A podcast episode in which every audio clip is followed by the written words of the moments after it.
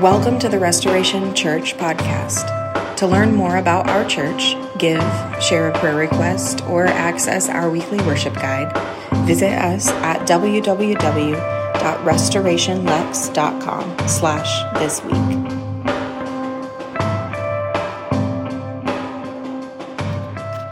Happy Mother's Day to uh, my wife. Is she in here? She maybe she's doing kids today, wherever she is.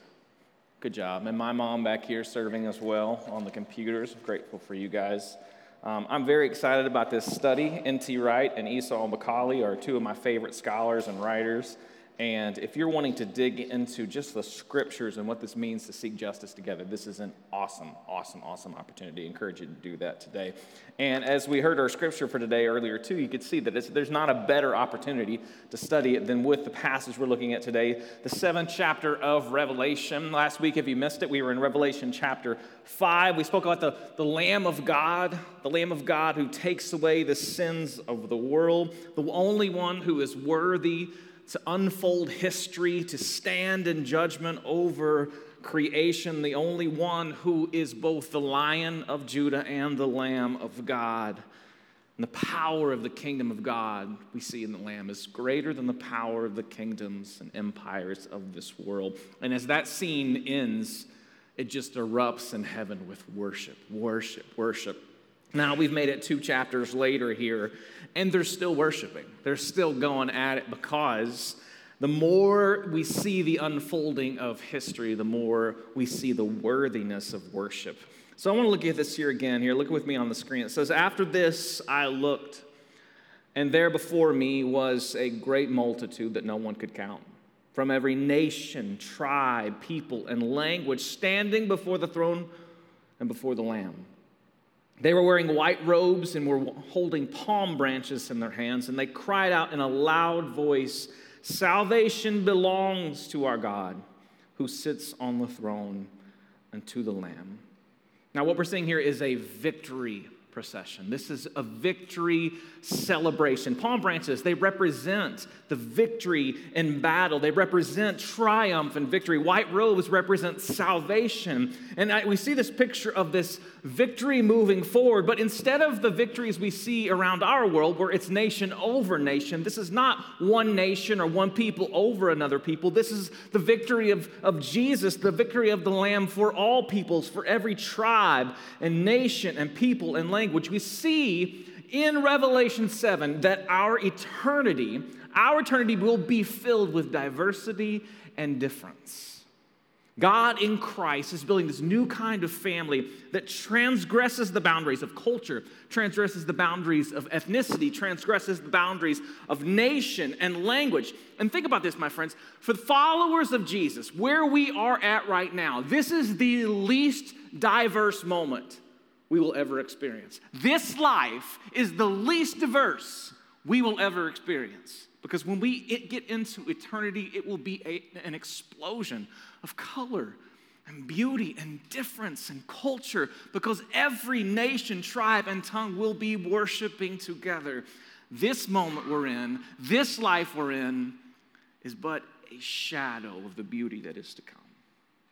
Those four words nation, tribe, people, language speak to the intersections of our identity, of our culture. Um, this word here for nation in the Greek is ethnos. It's where we get the word ethnicity. It speaks of our biological heritage. It speaks of the kind of people we've come from. It also talks about nation, people, language, speaking more of our cultural differences within this. I love Dr. Korie Edwards. She breaks this down. She's a sociologist at, at um, Ohio State University. She talks about the differences in how we understand this. First, she says that culture is our normal way of living art, music, food. So you can have a multicultural church and have the same ethnicity. You can have a multi ethnic church and have one culture. Secondly, she says that ethnicity is the common ancestry and the roots of our identity. Again, that's biological, where we came from, the type of people, the people we have emerged from. What you don't see here, what you don't see here in this framework is the idea of what we know as race. The concept of race as we know it today is not found in the Bible whatsoever. It's not. Race, as we know it, is a social construct that was developed a long time ago after the scriptures were written, not in the scriptures, in order to create a social hierarchy. That's what race is for. She says, Dr. Edwards, that race is an appearance based means of assessing and valuing others. Do you see the difference between ethnicity and culture and race?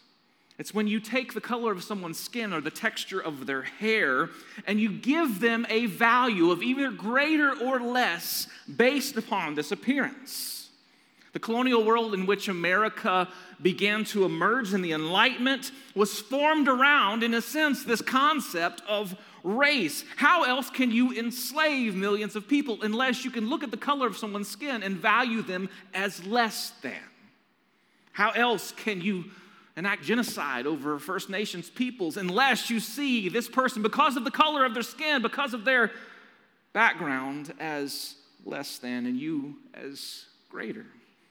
This is what racism is it's valuing people based upon the color of their skin. Jemar Tisby says that it's not just prejudice, it's power. You can be prejudiced against someone's culture or against someone's ethnicity, but having power in this, power over others, is what makes prejudice racism. One thing that is most common and yet misguided as we attempt to combat these these issues in the church is, is trying to build this unity through uniformity. Instead of what we see in the scriptures saying, if you want to belong, we all have to be alike. If you want to belong here, you have to become like me. It reinforces the sameness as a means of conflict resolution. It's to say, I don't see color. We're going to be a colorblind sort of church. And the reason we do this is because we think if we just push that aside, push aside the history, push aside the things that have brought us to this moment, and just said, no, if we put it over there, we don't have to deal with it. And that means there's no conflict and everything is fine. In a way, this is the culmination of what we see in the creation narrative in Genesis chapter 11. When sin comes in Genesis 3, it culminates in what? The Tower of Babel as they built this giant, huge monument to their greatness. And you notice in this moment that this is this is a place of sameness. Everyone is speaking the same language, everyone is just alike. And in that sameness, they build this monument to their pride. So, what does God do? He scatters them.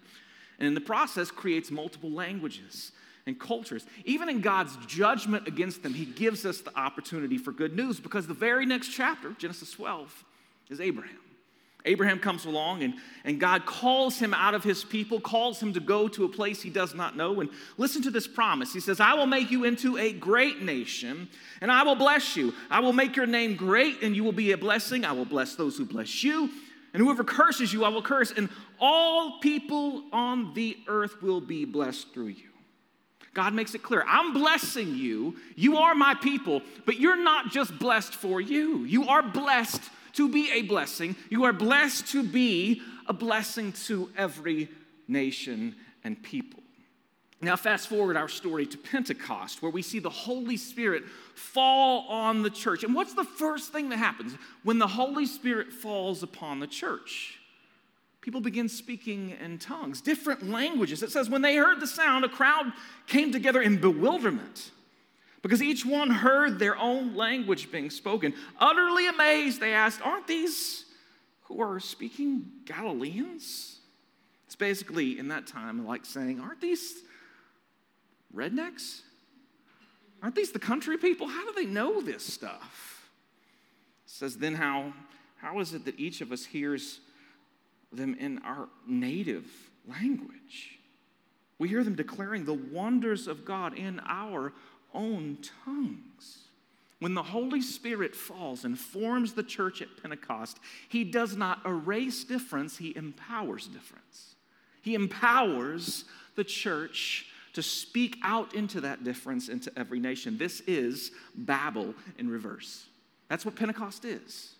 What we see in Genesis 11 turned on its head as the Holy Spirit empowers us for every nation and language. And just for a second, I want you to think about, Paul's here, and think about how beautiful this could be.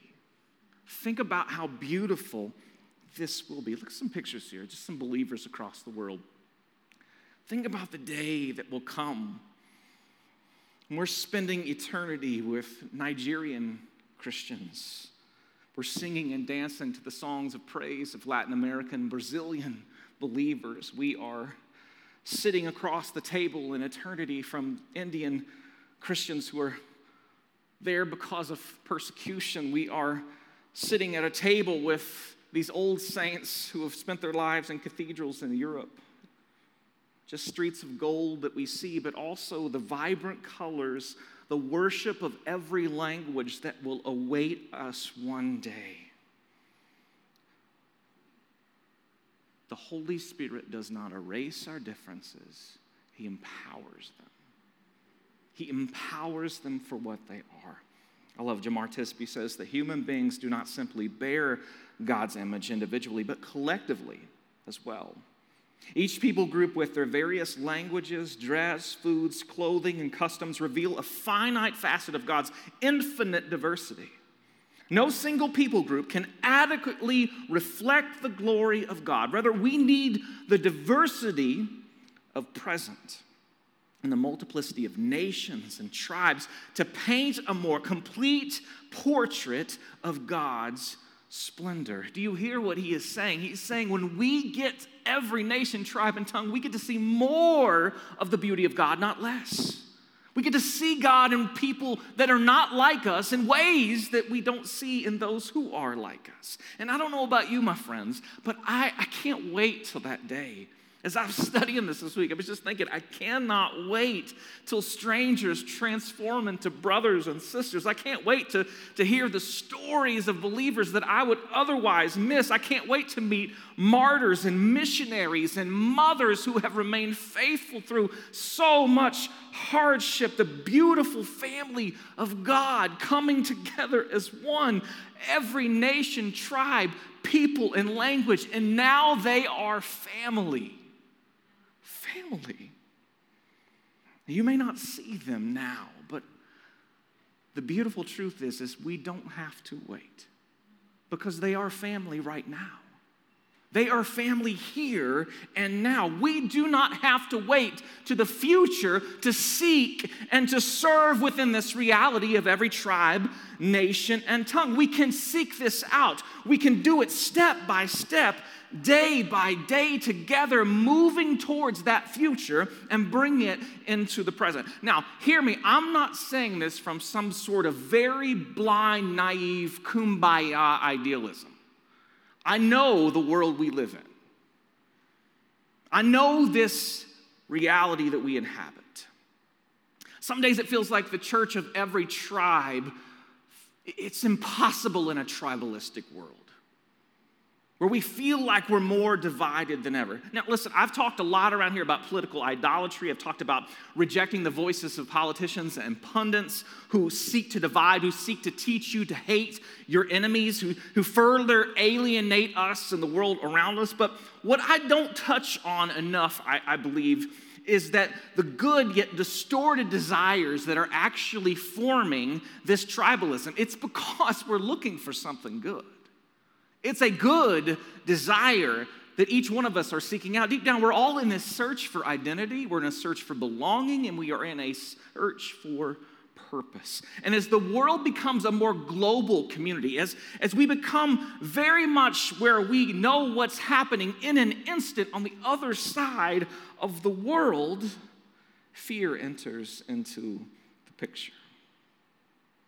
The global community, the institutions, the families that we have been a part of, as we've sort of rejected those things, we've trusted in individualism, we have pushed aside the foundational institutions and things that we've known before, these desires, even in this, don't go away. We still long for identity. We still long for belonging. We still long for purpose. We need something worth living for. And listen, that is human. That's what makes us human. So, what you have as a result is when you have lost a sense of belonging in your faith, in a church, in your family of origin, you go looking for it elsewhere. You go looking for it wherever you can. That's just why we see the rise of political tribalism and nationalism and even the rise of white supremacy because we need identity. We desperately need belonging. We need some sort of purpose. And when we find a measure of that in our politics, when we find a measure of that in our nationality or our racial hierarchy, this idea of transgressing boundaries and coming together, it feels like a threat. It feels like a threat to who I fundamentally am.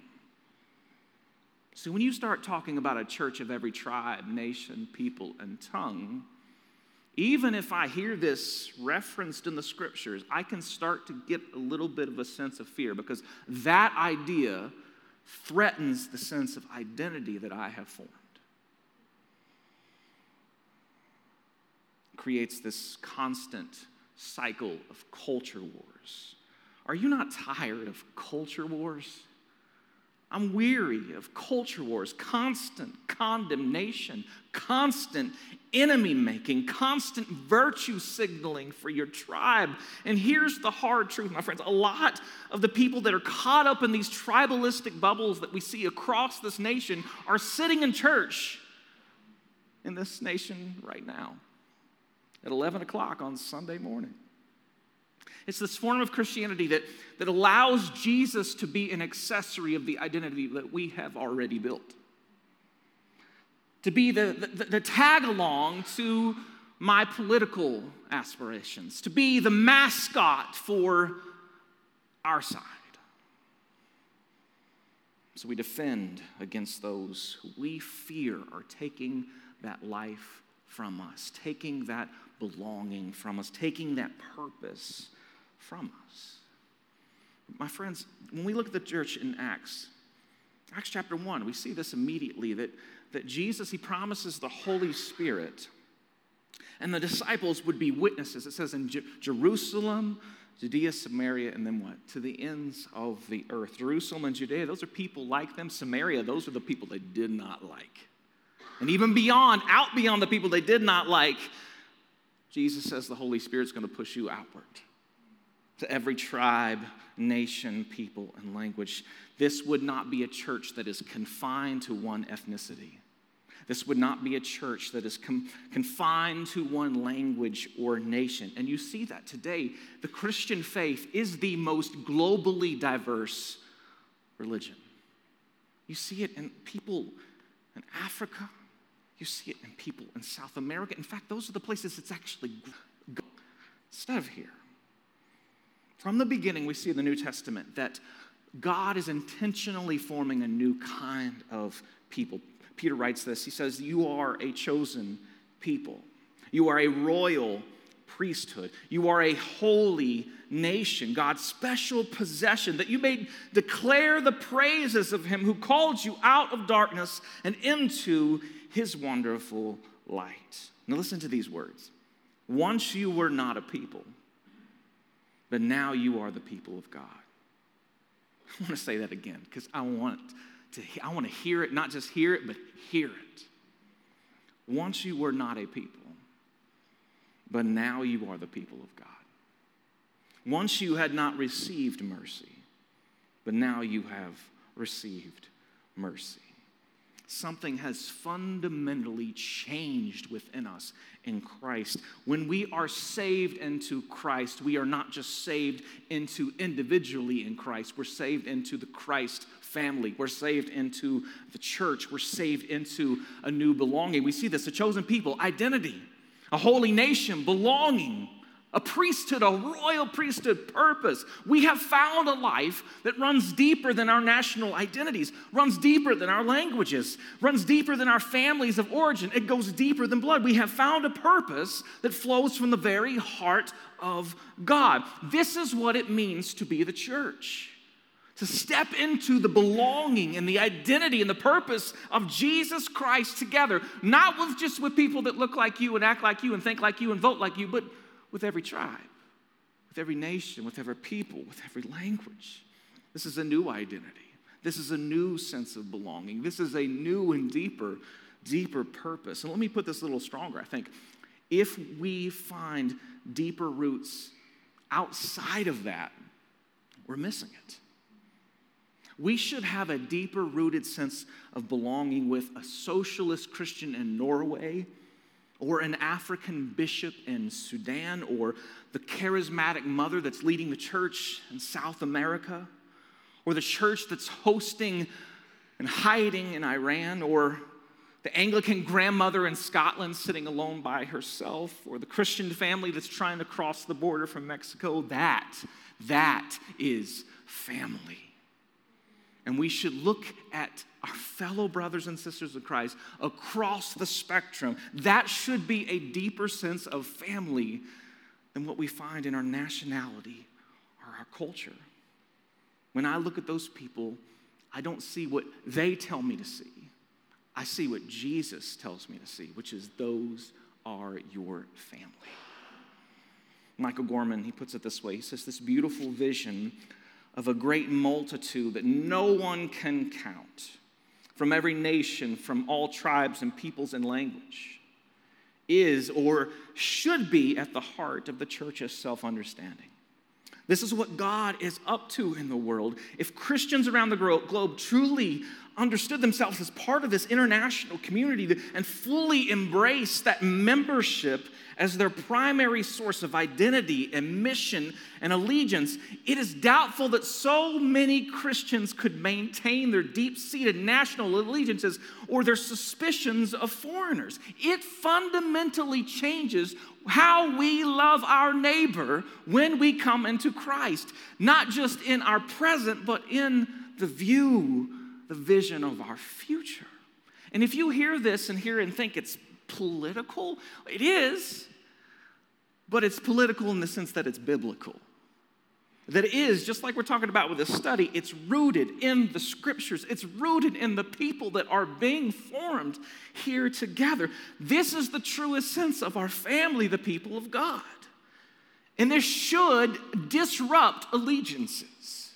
This should disrupt the way I've seen people before. It should disrupt my culturally and ethnically and racially homogenous life and cause me to think if that's what it's going to be in the future, why am I not seeking that in the present? Why are we not doing the sacrificial things it takes in order to make this happen?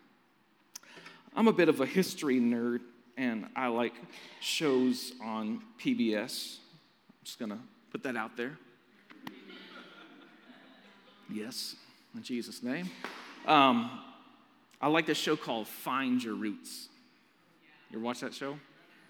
Find Your Roots. It's got Henry Louis Gates. And, and if you've never seen this show before, it's because you're probably cooler than me. And also, it's because it's just incredible. You need to watch it. It's, it's, he goes and he takes these genealogists and, and researchers and they finds these individuals. Sometimes they've done like celebrities, but sometimes it's just ordinary people.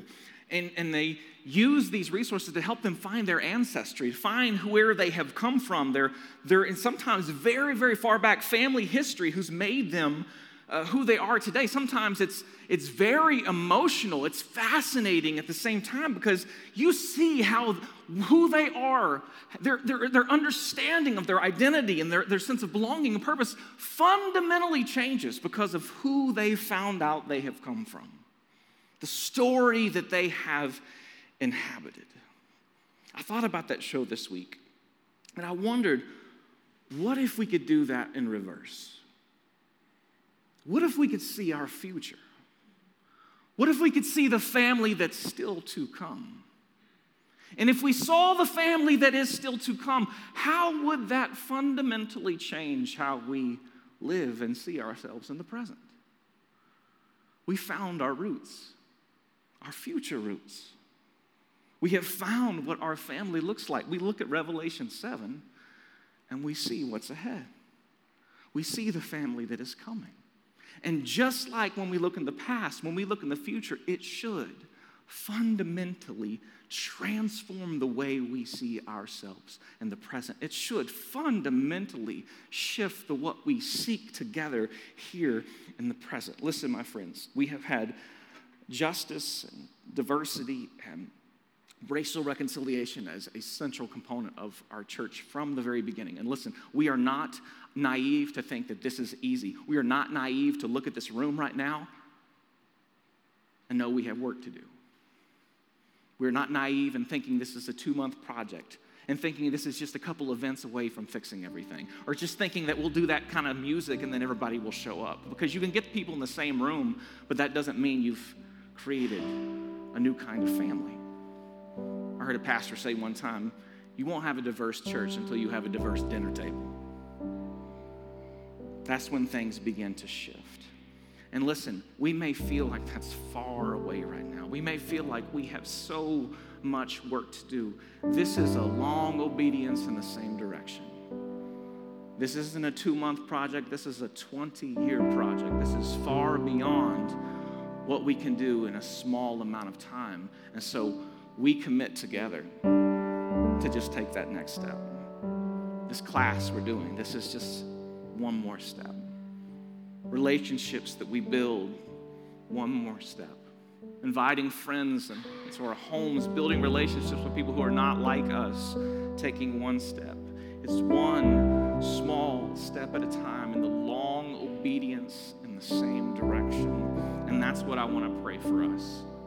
Is that when it gets hard, and it will, and it will, we'll press through when the voices outside us are telling us that we shouldn't be talking about this, this is a distraction from the gospel, we'll press through because we see this is the fruit of the gospel. This is the fruit of what God is doing in our past.